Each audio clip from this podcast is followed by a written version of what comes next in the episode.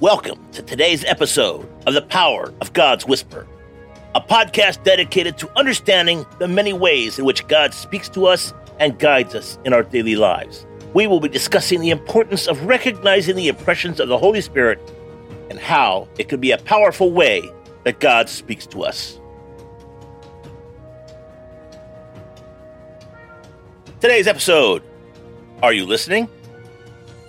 And today's scripture This is what the Lord, the God of Israel, says I have heard your prayer about King Sennacherib of Syria, and the Lord has spoken against him. 2 Kings 19 20 through 21. Hey, warriors. Today, I want to talk to you about the power of God's whisper. Now, Hezekiah found himself in a desperate situation, and the only way out was to hear from God. And when he prayed, God spoke to him through the prophet Isaiah. The same God who spoke to Hezekiah is the same God who speaks to us today.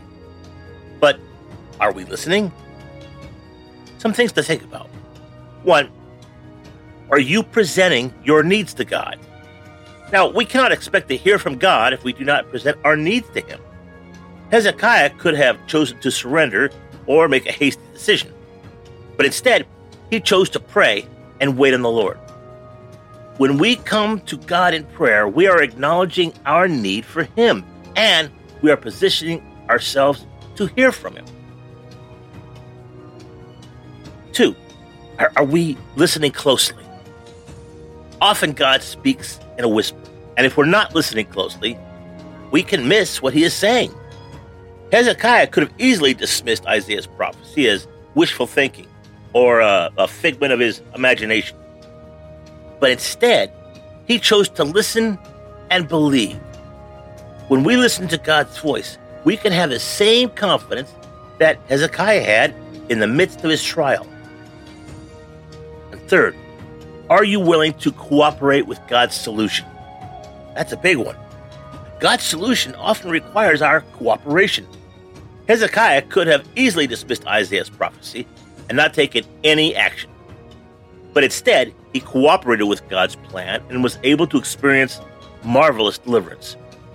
When we hear from God, we need to be willing to cooperate with His plan and trust that He will bring it to pass. Our call to action today is, my dear friends, is, is today I want you to, to challenge you to pray, wait, and listen for God's whisper. He is speaking, but are we listening? Let us present our needs to Him, listen closely, and be willing to cooperate with His plan today's conclusion. the Power of God's whisper is available to all of us. Hezekiah was able to experience miraculous deliverance because he presented his need to God. He listened closely and he was willing to cooperate with his plan. May we also be like Hezekiah and hear from God in the midst of our trials. Let us pray, wait, and listen for his voice. And when we hear it, let us be willing to cooperate with his plan and trust that we that He will bring it to pass. God bless you all, and let's pray. Father, I have the impossible situations too. Please speak into them. Turn back the threats, reverse the momentum, and open the doors of opportunity. Let me see the miracles that come from your mouth. We hope that this message has encouraged you to be open to the unique ways in which God speaks to you and to share those insights with others in humility and love.